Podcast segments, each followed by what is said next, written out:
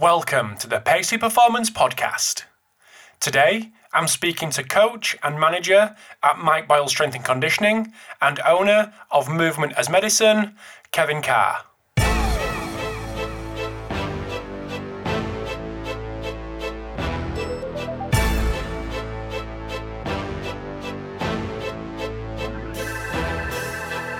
Thanks for tuning in to this episode of the Pacey Performance Podcast. So, really excited to bring you today's guest, and I think it falls quite nicely, not that it was planned, after episode 200, which when I was interviewed by Brett Bartholomew. So, went down a different path in that podcast, and we kind of go down a similar path in this one, but there's a little bit more training content in there than there was in episode 200.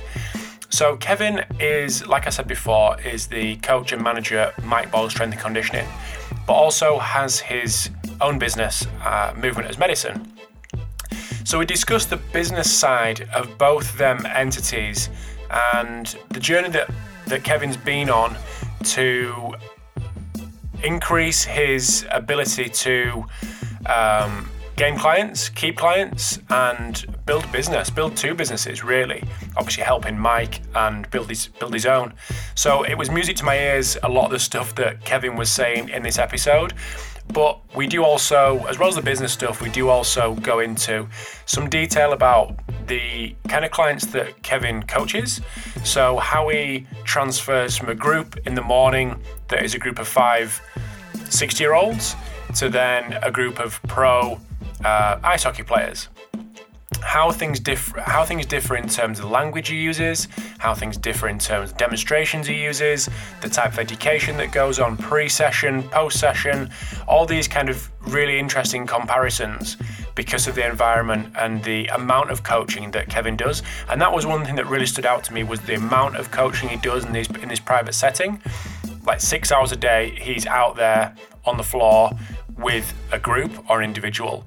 Which just thinking about pro sport, there's just so much other stuff that comes around and gets involved in the day.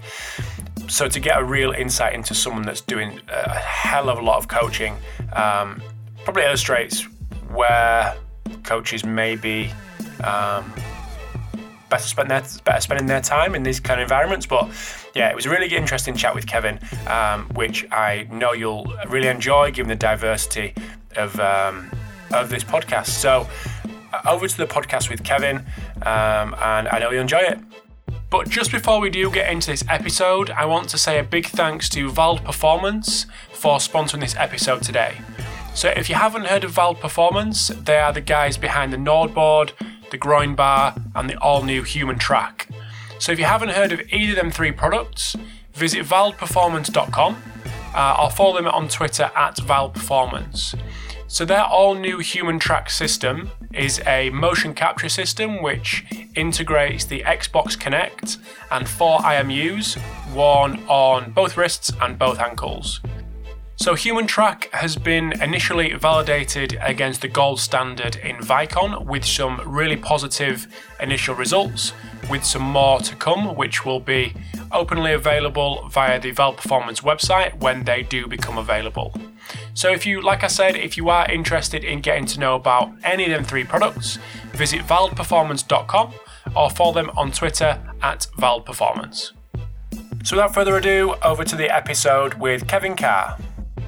Thanks for tuning in to the Pacey Performance podcast. So today I am delighted to welcome Kevin Carr to the podcast. So welcome to the podcast, Kevin. Thank you for having me. Happy to be here. Pleasure. So, anyone doesn't know who you are, I just want to give us a bit of a background on yourself, and then we'll go on to your multiple jobs, multiple hats, and uh, and yeah, just give us a bit of background on yourself. Yeah. Um, well, I term myself as a coach um, first and foremost, uh, strength and conditioning coach, personal trainer, group coach at Mike Boyle Strength and Conditioning.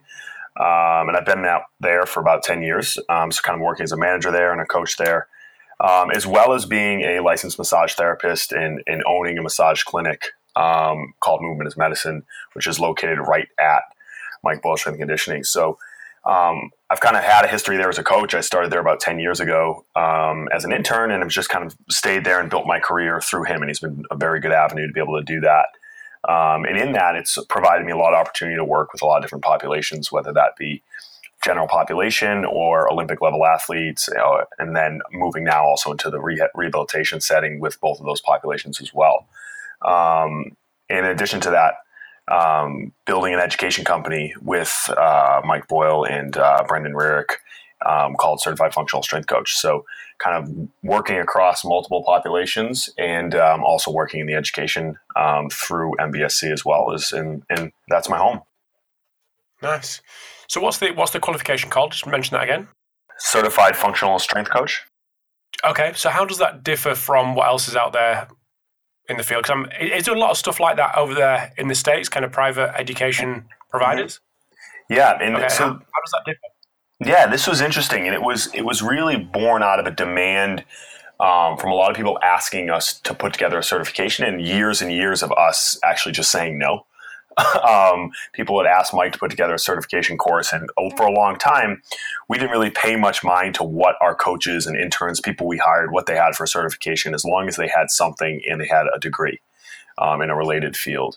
And you know, when they would come in, whether it was NASM, NSCA, ACE, whatever the, any of those certifying, legal certifying bodies were, we would just be like, okay, fine, as long as you have something, but now kind of forget a lot of what you know, and we're going to teach you how we want you to coach and how we how we want you to look at training, and we put them through their internship program and their education curriculum, and, and build them into the coach that we wanted.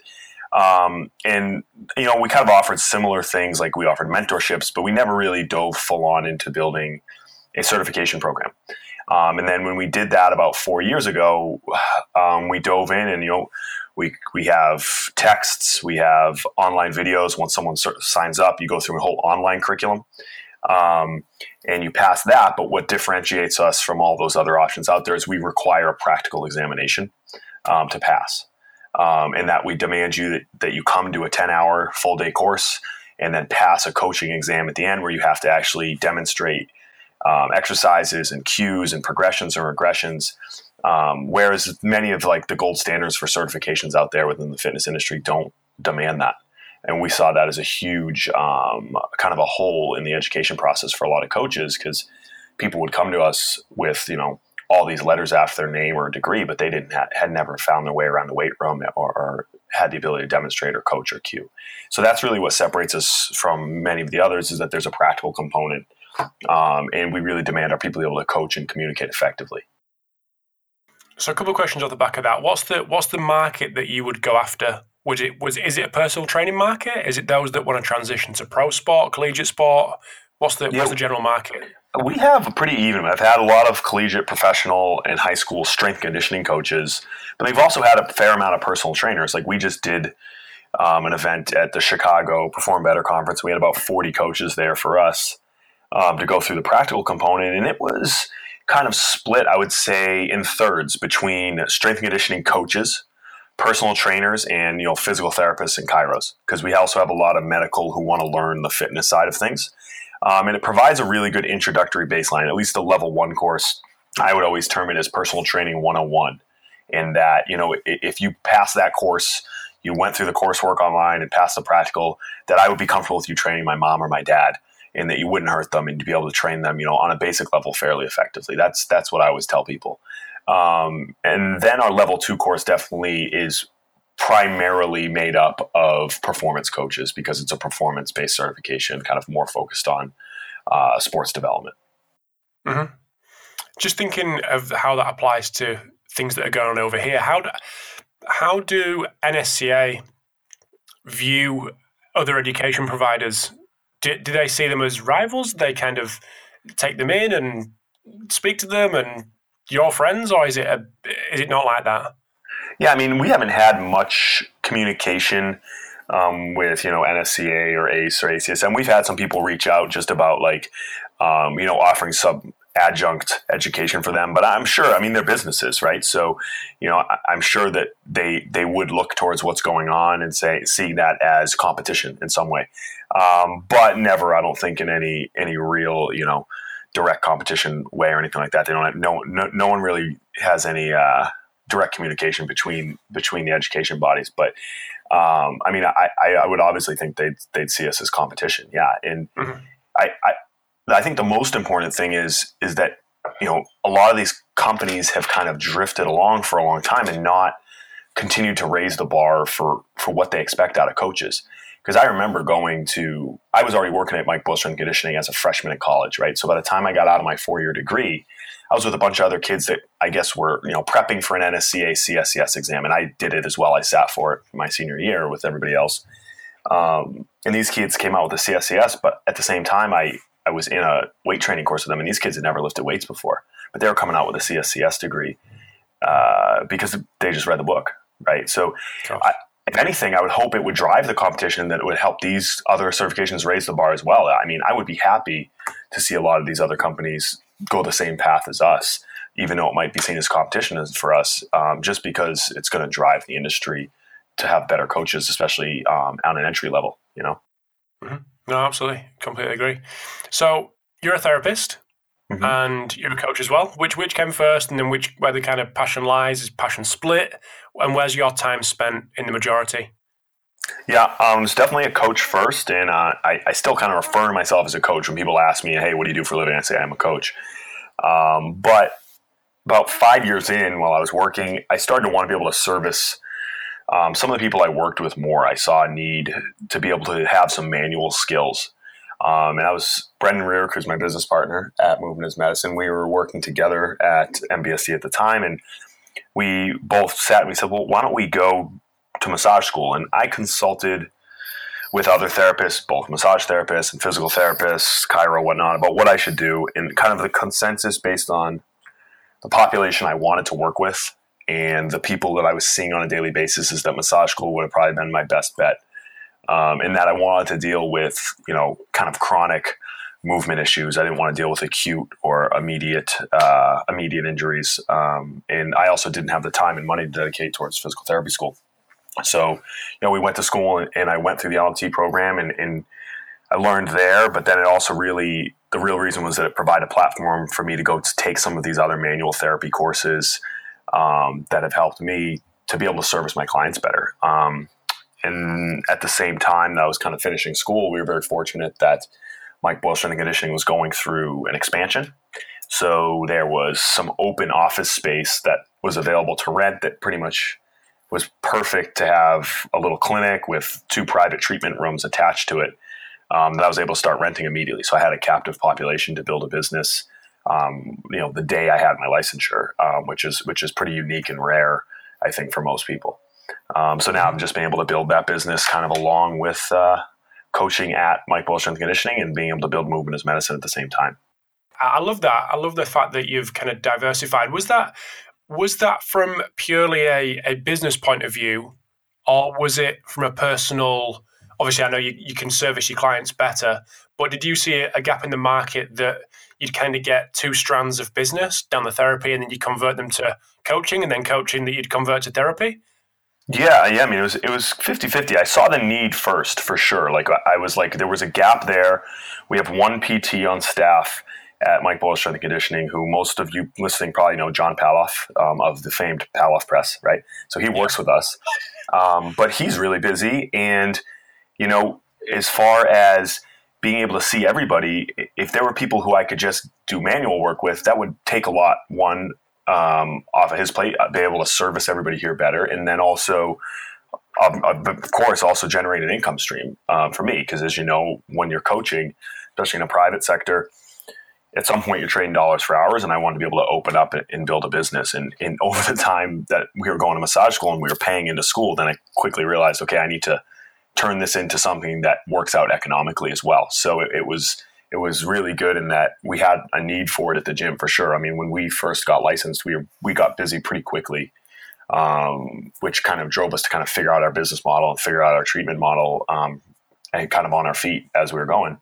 Um, but uh, it also, I mean, it, it made us start to develop a business plan, and and it, it was something that Mike saw helpful because it helped feed his business um, and he was able to also give us an opportunity. And I would say like a lot of people wouldn't allow you to build your business within their business, right? Um, but he he was very gracious in that, and and uh, has worked out really well for us. Mm-hmm. Nice. So the what's a day in the life, a week in the life of you, splitting between the two uh, two hats? What's it look like? Yeah. Yeah, um, typically I'm in the gym fairly early, like six six thirty in the morning, and I'll I'll see some general population, like small group training clients, uh, people who I've had for you know ten years or so. Um, they, are these clients that I kind of just always keep, and they're small groups, three three to five, um, just general population, middle aged people who who just really want to train and get after it and, and feel healthy. Um, and then this time of the year, we're very busy with athletes. Our summer is our busiest time of the year, so I have a group of high school kids that I had this morning from about 8:30 to 10:30.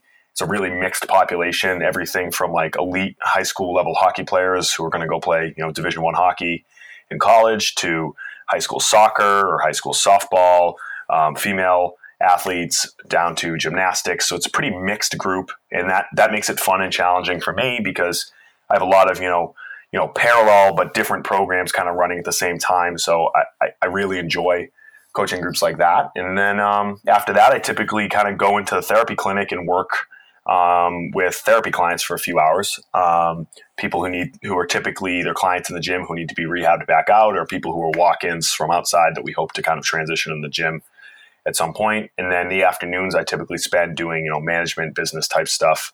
Um, but I might take some clients in there here or there as well. So um, as you can s- kind of hear the description, it's kind of I'm kind of working with everybody all throughout the day. And people always ask me, you know, hey, where do you spend more time? Is it 50 50? And I, I would say, like, every day is different. Um, it really de- depends on where the demand is. Um, and in an ideal world, when I think about it, I think that if I'm doing a good job with my model, the rehab and the training should almost be indistinguishable from one another, right? Um, besides the fact, if I'm putting my hands on people, you know, it's all kind of one fluid spectrum, and that's really how I want it to be. Um, and so I'm always just kind of going back and forth wherever the demand is. And, and usually my client load's pretty full, um, but I've been trying to do a better job now, keeping a little bit more time open to do kind of the management stuff and, and move upwards to kind of see things from above. But yeah, it's it's pretty mixed, and throughout the week it's pretty busy, and then lots of times um, to teach the CFSC courses, I might hit the road on the weekends. Um, like this past weekend, I was just in Chicago with Perform Better teaching, but um, I'll be around here for the next few weeks, kind of just coaching it up. So, yeah, lots of hats. Nice. So, how many hours a day would the would you say was average for you coaching time? I'm typically in there uh, ten or twelve hours uh, most days. And actual, actual, like in front of a group or in front of an individual. Um, no, so like in front of a, like out there on the floor, like if I'm saying I'm wearing my personal training group coaching hat, um, probably let's see six hours i would say and then i might have some therapy on there. But again some days it might be less some days it might be more. It just depends on um, kind of how things are flowing at the gym um, and how things are flowing in the therapy clinic where the demand is you know? Yeah okay.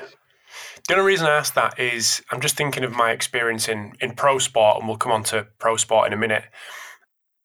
We we get in at what half seven, eight o'clock. We'd have probably a small group of maybe half an hour. We'd have a little uh, activation group of maybe 20 minutes. And the lads would go out to train. We'd have the injured guys for an hour. So coaching time in that setting was probably what two and a half hours a day, maybe. Mm-hmm. Yeah. So just comparing that to what you're doing, you're doing two, three, potentially a little bit more times that. Mm-hmm. Is is that the re- is that one of the reasons why you haven't? I'm not saying that that that example is going to be replicable in in kind of in the states and, and then different environments over there. But is that one of the reasons why you haven't transitioned into pro sport? Um, you know, I looked into uh, into pro sport and college. I did some time kind of um, interning and working with some college organizations here, and I I'd taken some interviews and and really. The, the reason I've found I've really enjoyed being in a private sector, it's two reasons. One, Mike has created a very good atmosphere for us to be able to continue to develop and build things. And I kind of have a little bit of an entrepreneurial spirit in me in that I like to work for myself. um, so yeah. the opportunity to build a couple businesses and, and, build businesses that not only help support me, but then also help support um, additional income for our staff members at MBSC because things like movement is medicine, movement is medicine and CFSC have provided jobs for you know 20 other staff members also who work for Mike. So it's you're able to bring them up. Like so, I like to be able to pursue those things. Um, and also, I do definitely have a soft spot for working with general population. Like I just had this woman like just before I came here, um, who's in her mid 60s, and she's still a passionate tennis player. And for her, like it was a game changer for her when I, you know, taught her to start to like squat and I taught her to have start to do push-ups and rows and carries. And she's um, amazed at how much better she is than everyone she plays with and how she's healthy. So stuff like that, like really, as much as I love working uh, with professional and collegiate, that's what a lot of people get excited about. I also really still have a soft spot for that, and I don't really want to go away from it because I like that idea of quality of life for them. So I just uh, I'm luckily lucky that that's where I, I have I've landed here in a place where I can build a career um, and feel you know both financially comfortable and um, you know professionally like I'm being satisfied and challenged still. Um, so I don't have to necessarily venture out. You know. Mm-hmm. Yeah. So I've been banging the drum recently of and from my own experience of kind of searching for that the holy grail of moving into pro sport and i suppose you're lucky enough over there that you have this big private sector where mm-hmm. here it's it's limited for to, to, a certain extent for coaches mm-hmm. but to hear that that kind of entrepreneurial spirit that's going on over there and the kind of things that you've got going on is really is great to see and the fact that you haven't moved into pro sport because of the shiny lights that it may bring but mm-hmm. you've got that what sounds like something really good going on over there so that's music to my ears that kind of thing um should we chat about a little bit about the pro sport stuff and then maybe how that compares to the general pop? Um, in terms of in terms of the, your your split, where does that where does I suppose we're talking about that X versus Y, but um, how many how many hours a week would you be non general pop? So collegiate athletes, pro athletes, or is it a bit of a mix depending on the season? Um, where does that where does pro sport fit into your agenda? It definitely fluctuates during the season. Like I have more athletes this time of the year um, because I mean in, in the summer here we have a, this time of the year all like our hockey college and professional and high school athletes are all here, um, and we have a very captive audience. They're with us at least four days a week um, in the summer. So, like, not only are we training them, am I training them every day, but we're also having them in the therapy clinic every day, whether it's just basic everyday maintenance stuff or we're working through some issues. So, right now, there's definitely a bigger sports load. I'd say I'm probably 60, 65, 70% more uh, leaning towards athlete this time of the year. Um, and then the rest of the year, the sports, it kind of evens out closer to 50 50. Um, because the sports are seasonal, right? So um, I'll still have some hockey kids and, and, athletes in the fall as they kind of transition into the season, but then ba- baseball comes around in the winter. So we'll have a kind of a, a, bump of baseball athletes who are kind of training in their off season before they go off um, and, and, start you know their spring season and their summer season. So it's definitely seasonal. Um, this time of the year, it's definitely a little more athlete, um, which is nice. You know, it, you you kind of get amped up for the summer. You know, the summer is a big energy time. You have a lot of athletes in there. The music's loud. You know, the energy is really up, and the rest of the year feels kind of like smooth, right? So I, I kind of also like that when people ask, you know, why am I still in this? Um, this setting and that like I, the the changing of the seasons just like you do with your weather we have the changing of the seasons with the athletes and the population. So kind of uh, kind of keeps you stimulated at all times just before we crack on with part two, we just want to say a big thanks to Black Box Fitness, who are sponsoring this episode today. So, Black Box Fitness are a specialist gym manufacturer who are based in Belfast in Northern Ireland. So, everything is manufactured there, but it's also shipped and fitted all over Europe, all over the world. So they have linked in with uh, Play, the floor flooring company based in the US. Obviously, got interest in, in Europe and, in the UK more and more now. Um, so I've linked up with them to provide some unbelievable facilities that you that you probably have already seen, um, pretty unknowingly. But Black Box have uh, have created a really nice brand, really clean cut. Have a little look on their Instagram; it's really cool how they how they've set things out and how they promote their uh, their, their products and their facilities that they've done their, their work on. So if you are looking for complete gym gym refurb or are looking for just bits and bobs to put you on and, and you over and add to your um, your current equipment, make sure you check them out. So Black Box Fitness can be found at blkboxfitness.com and on Twitter and Instagram at blkboxfitness.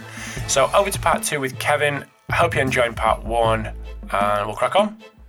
So I was reviewing a podcast that I did with Jason Hettler on speed and acceleration. Um, run a uh, strength and power coach from Altis, and I was I was li- listening and I was transcribing, which is mean I'm taking it in quite a lot. Mean, he was talking about a couple of differences between team sport athletes and his sprint athletes, mm-hmm. and two things that stood out that I thought we could have a little chat about, but flip it in terms of general pop versus uh, professional athletes, and that's the language and the education. He was he was talking about how how he um, sees them differ between his guys, but how does that differ between your guys in terms of the language and education that you put on them when they come in, general pop versus pro athletes? Yep, um, definitely with general pop when they first come in, the whole saying of like people don't know how much you care till they uh, know how much you care how much you know till they know how much you care. I think is 10x with them um, versus with athletes. I can be a little bit more direct um, and a little bit more autocratic. Now, I still think there's definitely a uh, a mentorship and communication level with athletes that's extremely important. But with the Gen Pop, especially coming into our gym, that's like the sports performance center. You think about the average Gen Pop, the person that comes in um, the number one thing um, I try to communicate and, and, demonstrate to them when they first come in is, hey, what can I do for you? What do you care about? Making them feel successful, making them feel comfortable. Because I can start to, if I can get them to feel comfortable and start to feel like, you know, I'm their person and, and you know, I, I got their best interest in heart, they'll do anything for you after a few weeks. With the athletes, I think a lot of them are used to being coached for the most part, unless they're really, really young. Um, so being a little bit more direct and being a little bit more um, instruction heavy with them um, works a little bit better than like if I'm coaching like a you know 50 year old mother of two who you know worked all day for 10 hours and had, is worrying about her life. You know me barking at her about dorsiflexion probably isn't going to be the best approach. Um, but like me just picking one little cue and then talking to her about her day um, and things that interest her is going to go a lot, lot longer. So like I think with general pop personality wins even more than anything. And I, I, again, that that still matters a lot for performance, but I think that uh, you can have a little bit more of a hard edge. I always say like with, I always go from being a more autocratic coach to a more friendly mentoring type coach with athletes, and I go the other way with my general pop, where I kind of am a very good friend first and work the other direction. Um, I tend to find that that that generalization stands pretty true for the most part. Mm-hmm. Yeah, that was going to be the next question. How was the how was the personal training with the sixty year old woman who plays tennis? How's that how's that affected your your uh, delivery and I suppose your language and education from the on the pro sport? But I guess you've you just answered that. But that's re- that's really interesting how they've one's kind of uh, affected the other. Yeah, yeah. I mean, it, it, it forces you to be more emotionally intelligent um, or at least emotionally flexible, right? Because I mean, if you're used to one type of population and one kind of you know schema that you're always going to kind of translate to people, then it's then you get stuck in that. Whereas like I might have like literally, I'll take you through my day yesterday. Um, I had this group of like five middle-aged guys who like to like get after it. So like, and these are guys who are like former athletes. They're in their 40s, 50s to 60s. So with them, I'm like one of the boys you know, and and they really want to kind of you know get after it, but at the same time, I'm making them feel good because they all have kind of joint mobility issues, right? So one of the boys there. Then the next kind of hour and a half, I have a bunch of middle aged women who you know are kind of newer to lifting, right? So I'm working and teaching them about bench press and deadlift while they're also trying to talk about the final of The Bachelor that's on tonight right? So I have to be more emotionally flexible in how I can communicate, but I still want to get. If you look at the training programs, they're very similar, like right but how it's translated and how it's communicated is going to be very different. Then after that hour, I got two oh, about two hours with these high school kids who can sometimes be like herding cats, right? I have some pretty serious 17, 18 year old hockey players who are going to play at a very high level. Then I also have these high school girls who are finally kind of getting into lifting, but still, you know, take a little coercing in, in their high school girls so they, they, you know, can be distracted easily. Then I also have some some younger kids who are just getting in the fold, and they're all in a group. So with them, I have to treat it like a group. So I go from being very directly, you know, one to one communicating with that middle aged group of women before to speaking to a group. I have my coaching voice, my coaching swag. I'm very detail focused about, hey, I need lines of three, right foot forward, left knee down, like being very specific. Whereas if I coached that group of women before that that way, they would be like, I don't want to work with this guy. He's like a drill instructor, right? So because of that, it has taught me how to like flip the switch, and I think that that's valuable just in life in general. But um, it's I think it's a good experience for any coach to go work with a population they're not used to because it makes you feel it makes you feel like oh man I'm not that good at this right. It makes you gets you honest and has a moment of humility, but that makes you better in the long run. I think that's I think that's a really good point that that skill is good just in life yeah. to be able to flip between the two depending on who you who you're speaking to. Mm-hmm. Um, yeah, great point. Fantastic point. Um, so let's just transition it over to you work with ice hockey. Mm-hmm. So what, what's the experience there, and is that through the, is that through the obviously through the Mike link? I'm guessing. Absolutely, yeah, and it's uh, it's funny. Like I, I played hockey when I was younger, but not really once I got a little bit older. And I, I've been a casual fan, but then coming back to MBSC when I was about 19, um, now it's like the center sport in my life um, because of that. Because that's obviously in the Northeast, but especially in Mike Boyle and conditioning, that's the major sport, um, especially up here in Massachusetts um, where we are. It's very popular. So that's definitely our main population. We have a very captive audience um, from middle school, high school, all the way up to professional. Um, and it's been really good. It's, I, I, really enjoy working with that population. It's something I feel very comfortable with, um, kind of on a whole scale. And I've been very lucky to um, learn under some people when I, especially when I was an intern, um, who are now at high levels in both the NHL and NCAA level hockey. Um, and now every, on a daily basis being surrounded by Mike and, and, and the, the professional guys here that I've worked very comfortably with now. So definitely it's a cool sport. Um, some unique challenges as far as you know mobility goes and, and injuries go as well as conditioning goes but i found them as a population of athletes to be very enjoyable to work with for sure mm-hmm. So let's use this this these next couple of minutes to get in, into the nuances a little bit of of keeping them fit. I know you mentioned injuries there but keeping these guys fit. What's the strategy behind keeping these guys on the ice? Yeah um, number one um, as it being a contact sport like similar to football or rugby and these other things, you just hypertrophy just from a, a body armor standpoint is very helpful. Um, and so the number one thing, just getting a, a good base level of strength up for them um, is huge, especially the high school collegiate level. That's usually a huge empty bucket. Um, a lot of these athletes now more than ever spend all year on the ice, um, and they really struggle to find a real true off season. Like even my kids now, um, as much as we kind of try to educate them and educate the parents. You know, they got camps or they have you know these special teams or these special tournaments. So, you know, being able to get them off the ice at least or a limited amount of ice time in the in the off season, so they can really dedicate towards getting stronger and putting some size on um, and putting some muscle on. I think is the the bottom of the pyramid for most people, and then we can build on top of that um, because a lot of them, you know, they, they take a lot of hits, they spend a lot of time on the ice, they skate, skate, skate, and by the end of the year, they're 20 pounds lighter, you know, and, and a lot tighter than when, when they started. Um, then obviously, this population, we spend a lot of time focusing um, on the hips in general from an injury prevention and health standpoint. You said keeping them on the ice. Um, you know, skating is such a interesting uh, you know movement pattern in in that the stride um, puts a lot of stress on the anterior hip adductors, and and we have a lot of um, kind of imbalances around the pelvis where we see these athletes kind of working into extension um, excessively, putting a lot of anterior tone into the hips and, and groin, kind of leading towards things like sports hernia or, or chronic hip flexor strain. So we spend a lot of time um, focusing on you know breathing, resetting pelvic position, resetting hip mobility to where we want it, and then strengthening the muscles around the hip correctly, whether that be hip flexion, adduction, um, and, and, making sure all these things are kind of in tune, even as the skating starts to pick up, because as the skating picks up, they start to go back the other way, right? So um, I found having a lot of success keeping. Um, you know, really spending a lot of time around pelvic stabilizers um, and, and breathing and work like that to try to keep them neutral. You know do you do any sort of assessment around around that to, to grade these guys and see where they're at? Mm-hmm. Yeah, I mean, for for all my athletes, I I typically would use an FMS type approach or SFMA type approach as, as my background's kind of based in uh, functional movement, whether it's whether in the therapy clinic or in a performance setting.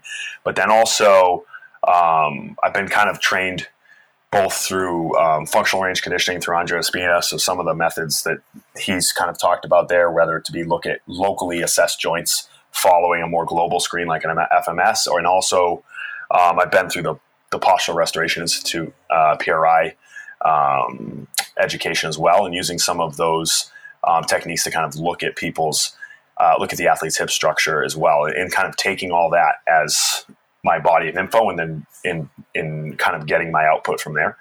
Um, mm-hmm. Mainly trying to look at pelvic position, looking at hip internal external rotation, uh, flexion extension, making sure that all these ranges.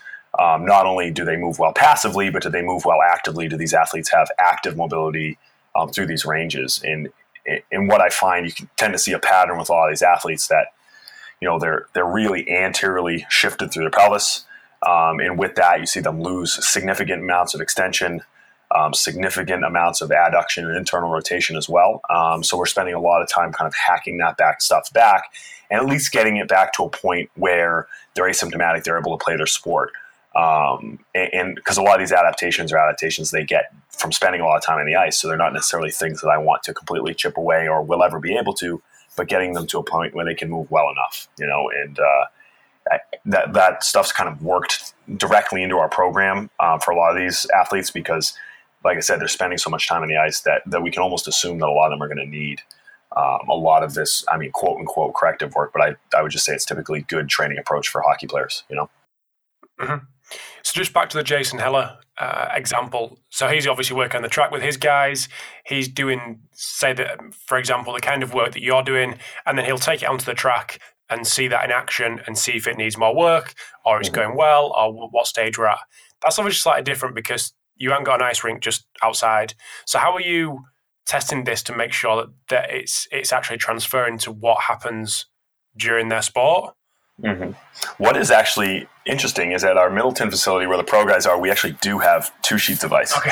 um, and this, so this is this is actually a beautiful thing. So this is interesting. Is so we've always had them in Woburn, um, which is kind of our flagship. But since we opened up this place in Middleton a couple of years ago, it has two full sheets of ice, and that's where the all the pro guys skating coach is as well. So it's actually it's a beautiful situation in that they they train in the gym and then immediately go right out on the ice with the skating coach. So we can get immediate feedback um, about how they're doing out there and we can actually see them out there.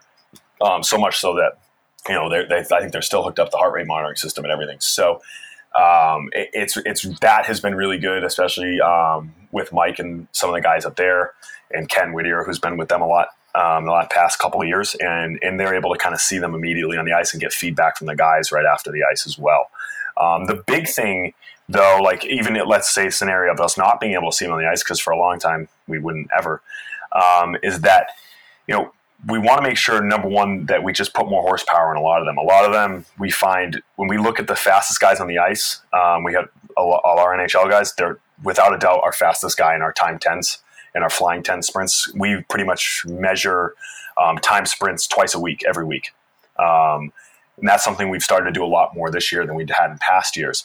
Um, so we'll start with like um, dead start, 10 yard sprints, get their times, then move towards five yard head start, 10 yard head start, 15 yard head start, and get their flying 10 sprint times. Um, and, and, we like to see those obviously trend down over the course of summer, which we've seen.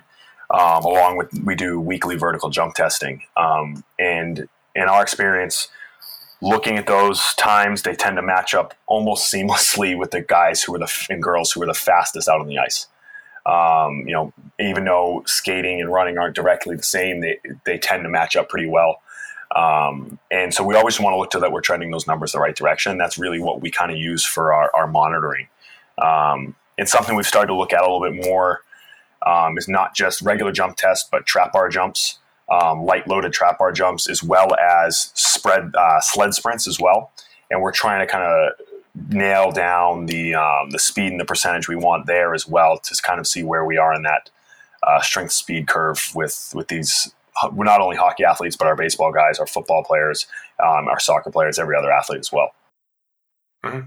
So, in terms of conditioning for these guys, is this off ice or is this on ice or is this a little bit of both? Um, so, with us, we're, we're for off ice. You know, we're doing a lot of stuff, whether it's building from early on in phases, um, working through like tempo runs to shorter shuttles. Not necessarily, we'll finish with like stuff that's more lactic, like 300 yard shuttles, but we'll work through um, 75 yards and 150s, which is for hockey specifically is pretty specific to um, their their shift times um, out on the ice. Um, and then also doing work on the bike on on our on our other intensity days, doing more higher intensity interval work. But then, as especially the summer with our our hockey athletes, as their skating starts to heat up, which is going to be a right around now, um, end of July, start of August, they're going to start to do a lot more on ice conditioning. Um, so we would start to kind of back off a little bit um, with some of the stuff in the uh, in the weight room. I mean, not rather in the weight room, but in the turf, um, so that they can get you know specific on ice conditioning, very similar to the work rest ratios they might see if they were in the gym, but out there with the skating coach doing doing their skating drills. Yeah. Nice. And how much how much crossover is there between what the skate coach does and what you guys do, and vice versa? Uh, well, the commu- the nice thing is the communication is very close because we've worked with um, their skating coach for pretty extensively for a long time, and, and we stay very kind of in touch with you know what their loads are out on the ice. So we'll make sure like, hey, if we're doing a higher intensity day, you know, in the weight room, or a higher intensity day for conditioning here, we'll try to you know allow them to have that kind of stress and recovery response throughout the week, so that we're not just kind of burying them with medium to high intensity work every single day, making sure that we get a lower intensity day, higher intensity day, um, so that there's some congruity, congruence there between you know the stimuluses that they're getting. Um, with that said, we're pretty much always going to keep the the lifting pretty consistent. We're going to keep the general power work, whether that's you know shorter sprints or swinging, kettlebell swinging, or Olympic lifting or jumping. That's going to stay pretty consistent. We just might temper down the intensity of the conditioning so that they can get more specific on ice time, um, and we're not you know burying these guys uh, all win all summer long. You know. Mm-hmm. Nice. So, just last but not least, just a couple of questions and a, bit, a little bit of discussion around things that you've seen over the last 10 years at, at Mike Boyle Strength and Conditioning. Obviously, six hours a day minimum um, out there with, with general pop and, and professional athletes. What's changed over the last 10 years with what's expected of you as a coach from an athlete point of view? Are athletes, uh, have you, are you seeing athletes and the general pop been a lot more educated? Just because the amount of information that's out there and, uh, and, and therefore expecting more of you. Is that is, is that something that happens uh, that you've seen happen over the last ten years? Absolutely, yeah. The bar is definitely continually higher, both from the athletes and from our incoming coaches, like just from our interns. And you can see as a culture, um, obviously access to information is much greater now than ever. Um, so I'm seeing clients come in who are much more informed. Um, it makes me think of the book um, Daniel Pink To Sell Is Human. Um, he talks about how you know it used to be when you bought a car, you would always like just trust the the car salesman, and you'd think you were going to get swindled, right? Um, now, when you go to buy a car, you have every you have all the information, you have all the other pricing, you have the Blue Book pricing, you have all that stuff. That's how the training client is now, and whether that's an athlete or um, a general pop person, they come in fairly well informed for the most part, um, or they think they're well informed. They've at least read because fitness information is is out there. The general population consumes fitness information more so than they do, you know, many other um, genres. So when they come in, yeah, they expect more. They ask better questions. They they want to compare to whatever they saw on TV or what they saw in a magazine or read in a book. And I mean, I think that's good. I know I hear some co- coaches get cynical about like, oh, this person, you know, read this here, and I think our job is to inform people more. Um, so I mean, if you have if you have clients who want to come in and have an informed conversation, I think that's a blessing. Um, so yeah, I mean, and I think that they expect you to be able to wear more hats now. Um, you know, I, I, have more people who ask me, you know, you know, medical questions or want me to try to treat this or want to be able to refer them out to somebody else. And again, that's good. Um, I just think we need to set ourselves up to be able to be a quarterback for those clients, whether it means like directing them to someone else or being able to, you know, treat that issue or, or train that issue on our own. So yeah, it, definitely a, a higher bar has been set. And would you have, and this is really interesting coming from you as, as what you've done, that kind of entrepreneurial side of things, but what advice would you give people wanting to get into the industry or on the kind of periphery of it, whether it be an intern or an assistant? Would you would you guide them towards what may be seen as that holy grail of pro collegiate sport, or and would you have any specific advice for them who for those guys maybe not to do that and to consider other, other things? Not to push mm-hmm. them away from it, but at least consider other things. Yeah, and I this is something I spend a lot of time doing intern education at MBSC, and there's a conversation I have a lot. Um, and I we have staff members that go to professional level, college level, high school level, or go build their own business or stay with us. So, and we have people who kind of go all different directions. And I never caution someone to do one or the other, but I like to sit and have a conversation with them and say, okay, what is what is your like Super Bowl? Like, is that like working with that 60 something year old woman who comes in one day and says, Hey, you changed my life. Like, my back didn't hurt when I shoveled my driveway. Like, that for some people, that's a Super Bowl win, right? Or is it for you, like, you want to be in that team atmosphere? And, and what, is, what do you want your daily life to be like? Also, I think a lot of coaches build this plan for what they want to do, but they don't sit and think, like, Hey, what time do you want to wake up? How much time do you want to spend with your spouse or your kids? Where do you want to be 20 years from now? So you have to sit and life plan. Um, but I think the only way is Kevin yeah, you have to work backwards and think of these things because a lot of people don't. They get somewhere that they thought they wanted to be, and they're like, "Oh, this isn't what I wanted." Um, so, being able to sit down and be nitty gritty and write those things out. Um, but then, sometimes the only way you know is if you try. Like I said, I spent time in, in all these different settings, and I came back that I wanted to be here. So, go find people you respect in professional sports or collegiate sports or in a private setting and ask to volunteer and ask to intern and really work. Don't just show up and observe and take notes. Like intern, like when people intern for us, that you're here 10 hours a day and you're coaching and and think, okay, am I happy here? Because at, once I was at MBSC and I did that, I was like, yeah, I love this. And I'm working, when we were doing it, working with uh, Nicole Rodriguez, my intern director, and there were some days we'd be there 12, 14 hours a day and I'd leave at the end of the day, like, that was awesome, right? And if you can go to work and feel that way, um, then that's probably a good place for you. Where some people have that uh, experience with us, and it's not a good setting for them, right? So I, I think go find somewhere where you're going to have to work, you're going to grind, and if you leave with a smile, um, and you think you can build that lifestyle that you really want, go for it. But I always say you got to go try it. There's no hurt in trying and saying I didn't like it, right? So put your head in it and put your head down and work, and and then you'll come up with the answer. Superb great way to uh, to round off the conversation. But yeah. last but not least, where can people keep up to date and get in touch with you? Are you a big social media guy, or stay away? Yeah, um, our our Instagram for Movement as Medicine's got a pretty good following. I pretty much post educational stuff. That's really our working blog. Is our Instagram at it's at Movement as Medicine. Um, that's if you want to get training information or you want to find out where we're going to be for events. Um, I post all the certified FSC events through there as well, even though we, we do have an at certified FSC Instagram. That's pretty much just our, all our event posting. So if you're trying to get to an event or you just want some free training information, because I put out a bunch, that's where I would go. Um, but our Movement as Medicine website, movementasmedicine.com. Um, that's you can contact me there. Our email's on there, and we also kind of post a lot of education there as well. So um, definitely, that'd probably be your best bet. Um, those two Movement as Medicine pages. Perfect. Well, thanks, Kevin. Really appreciate it. I knew it was going to be a good chat after what Max told me. So, uh, really appreciate your, your time and, and giving us your insights. Yeah, thanks for having me on. I really enjoyed it. Thanks, mate. Speak soon.